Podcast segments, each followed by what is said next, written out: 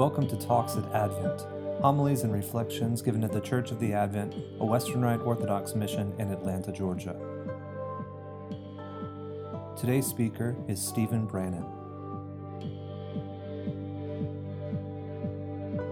In the name of the Father, and of the Son, and of the Holy Spirit, God is one. Amen. If you are joining us online, we have a link posted in our video that is a link to the page that has both our service book in a PDF form and also today's bulletin. Um, if you haven't yet clicked on that and gotten the bulletin, go ahead and do that so that you can follow along with what I want to guide us through. Actually, I'm not going to be guiding us through it, I'm going to be walking us back through it because we've just been through it. I want to take us back through what we have just experienced in the last several minutes, which is a reading from the sixth chapter of the book of Romans, St. Paul's letter to the church in Rome, beginning with verse 19. We had a reading. And then we had what's called the gradual chant, which is the chant that's sung as the um, as the ministers make their way to get the Holy Gospel book and then process that Gospel book out so that it can be read. And then we had, of course, the reading of the Gospel. And these things, Sunday by Sunday, every Mass, can just sort of flow through time and through our experience without a lot of um, attention being paid to each of these parts, and especially how each of these parts relates to each other. But we try not to do things without a purpose or an intention in the church, especially during the Divine Liturgy. So when we are reading scriptures and then chanting things and then reading scriptures, there is almost always a unifying principle tying these things together that would be beneficial for us to understand.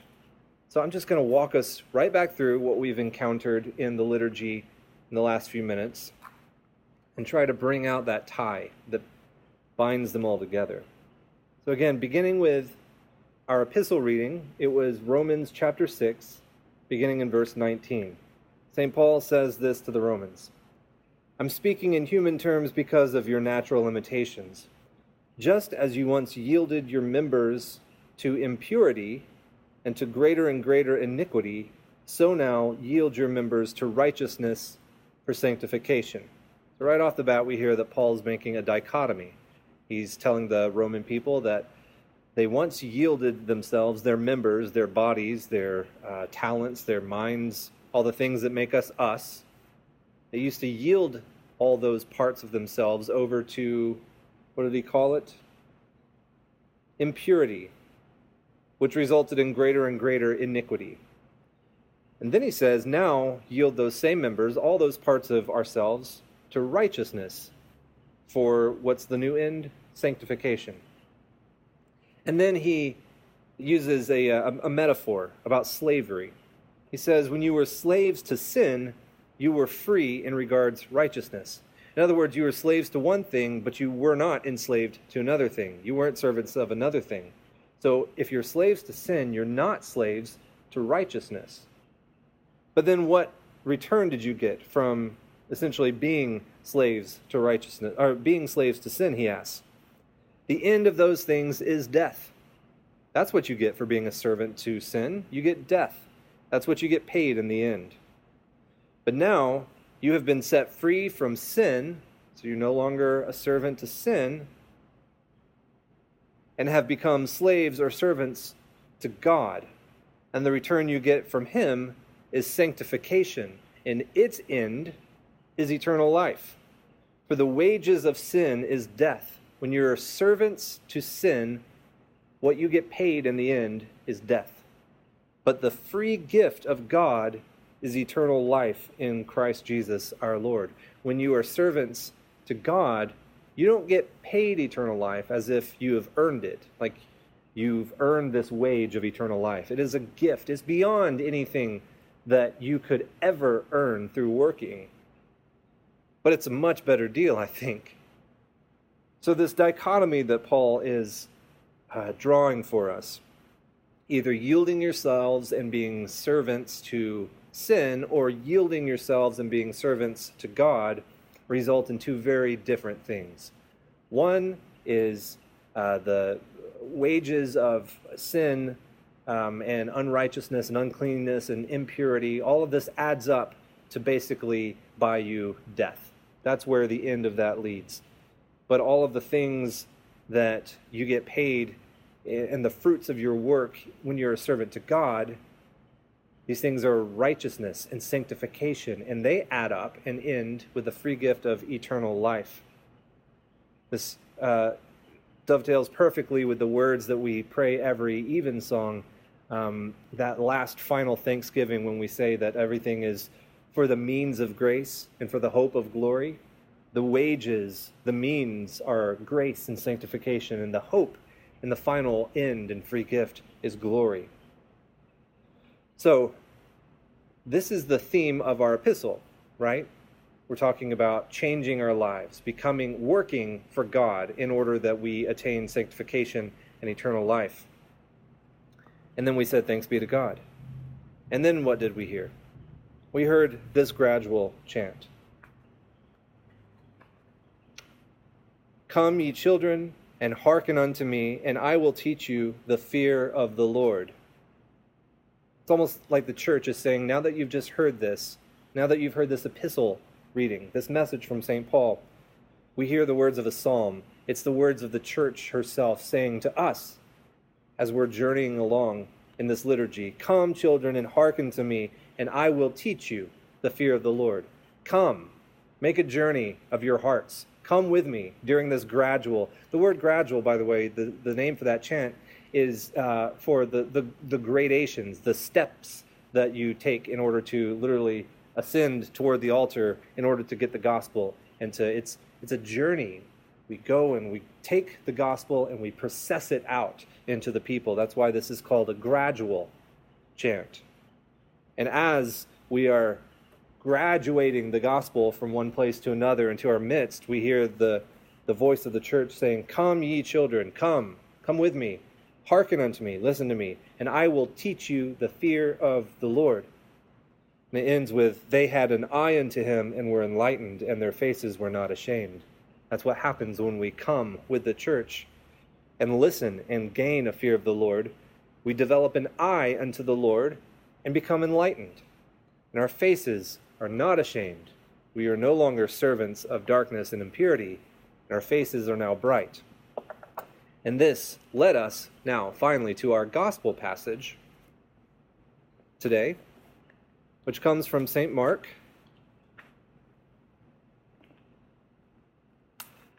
Chapter 8. And it begins with Jesus, again surrounded by a giant crowd. And this is what he says. The gospel begins In those days, when a crowd, a great crowd, had gathered and they had nothing to eat, he called his disciples and said to him, said to them, I have compassion on the crowd, because they have been with me three days now. Anytime there's a number in the gospel, pay attention. It doesn't matter what the context is, it doesn't matter if you're reading a passage you've read a hundred times. If you read a number, stop and think for a moment. Why did I just hear a number? What is this number about? Three days the people have been with him now and have nothing to eat. What else happened in the time period of three days in the Bible? Well, in the Old Testament, there was the story of Jonah, who was in the belly of the fish for three days. And Jesus actually makes reference to that story at one point when the people are asking him for a sign. How do we know who you are? Show us some sign. And he says, The only sign you will see is the sign of Jonah, meaning he was hidden in the fish for three days. So, of course, the sign Jesus was referencing about Jonah was pointing toward his own death when he would be in a tomb for three days. Friday evening, Saturday, and early on Sunday morning, he would arise. So if he's saying that these people have been with him three days, and the gospel writers remembered that and thought it was worthy to include in the story, what are they trying to say to us? These people who have been with Christ three days and on whom he has compassion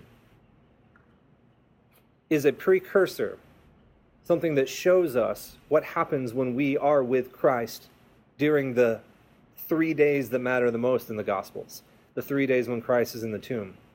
If we are joined with Christ, if we are with him three days, that means we have died with him. That's, that's the implication of this. If the people were with him three days, the gospel writers are trying to tell us something. That means that we also are with Christ three days in the tomb. We've journeyed with him. This is an ascetical thing that we're seeing. The people are in uh, a, a, desert place. They're not right around town where they can uh, pop in for a kebab at a local stand or get drive through. They're in the desert. They're with Christ in the desert, in dry and barren places. And he has compassion on them. We don't hear Christ having compassion frequently on those who are comfortable. uh, in fact, when he talks about sin the most, when he gives some of the most biting examples of um, what's wrong with us as people, when he gives the most cutting parables, it's usually at a banquet. it's usually when people are feasting and reclining and at ease and relaxed. That's when sin seems to need the calling out of Christ the most. But when he has compassion on people, where is that? That's in the desert. That's in the dry places of three days in the desert. And this relates to what St. Paul was talking about in his epistle, in our epistle reading, in his letter to the Romans. Paul is talking about a life of servitude, a life of effort, a life of asceticism, of athleticism. That's what the word means. Asceticism means athleticism. Usually we uh, use the word asceticism instead of athleticism in order to indicate that we're not talking specifically about physical effort, but rather spiritual effort. St. Paul is talking about a life of asceticism and servitude to God. It's not always easy to serve God. Sometimes we have to follow him into places we'd rather not be, places that will not be comfortable, where we will not be at ease. But it's in those places that Christ looks on us and has compassion. He says, I don't want to send them away without taking care of them because they'll faint, they'll fail. If they go through the trouble of following me, I need to feed them. And how does he feed them?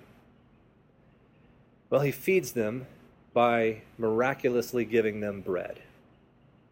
Now, this particular story, a feeding of the 4,000, there are actually two instances of Christ feeding multitudes in the Gospels. I want to just make this point briefly because it's important for us to know historically how this story works in the ministry of Christ.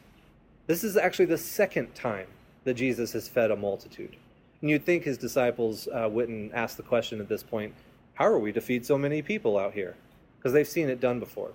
The first time he fed around 5,000 people ish.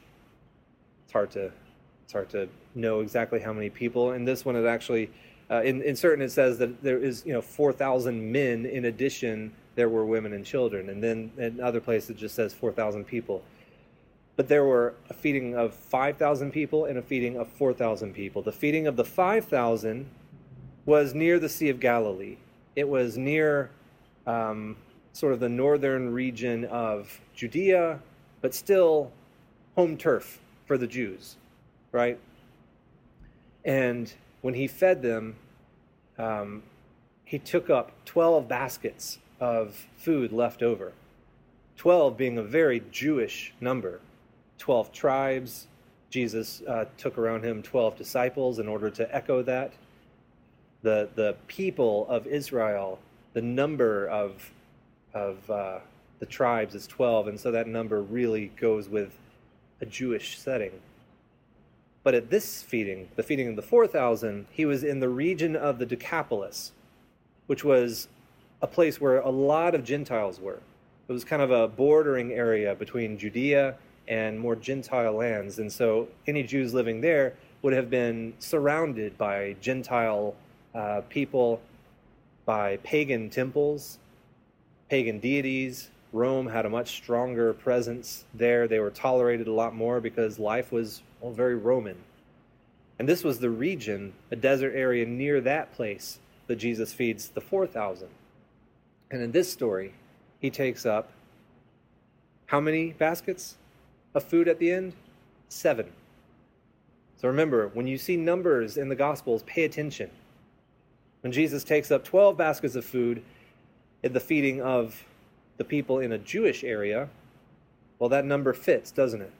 When he takes up seven baskets of food in a more Gentile area, an area out beyond the borders of Israel and into the rest of the world, there's a number here, seven, that indicates something else in Jewish thought, and that is perfection, fullness, wholeness.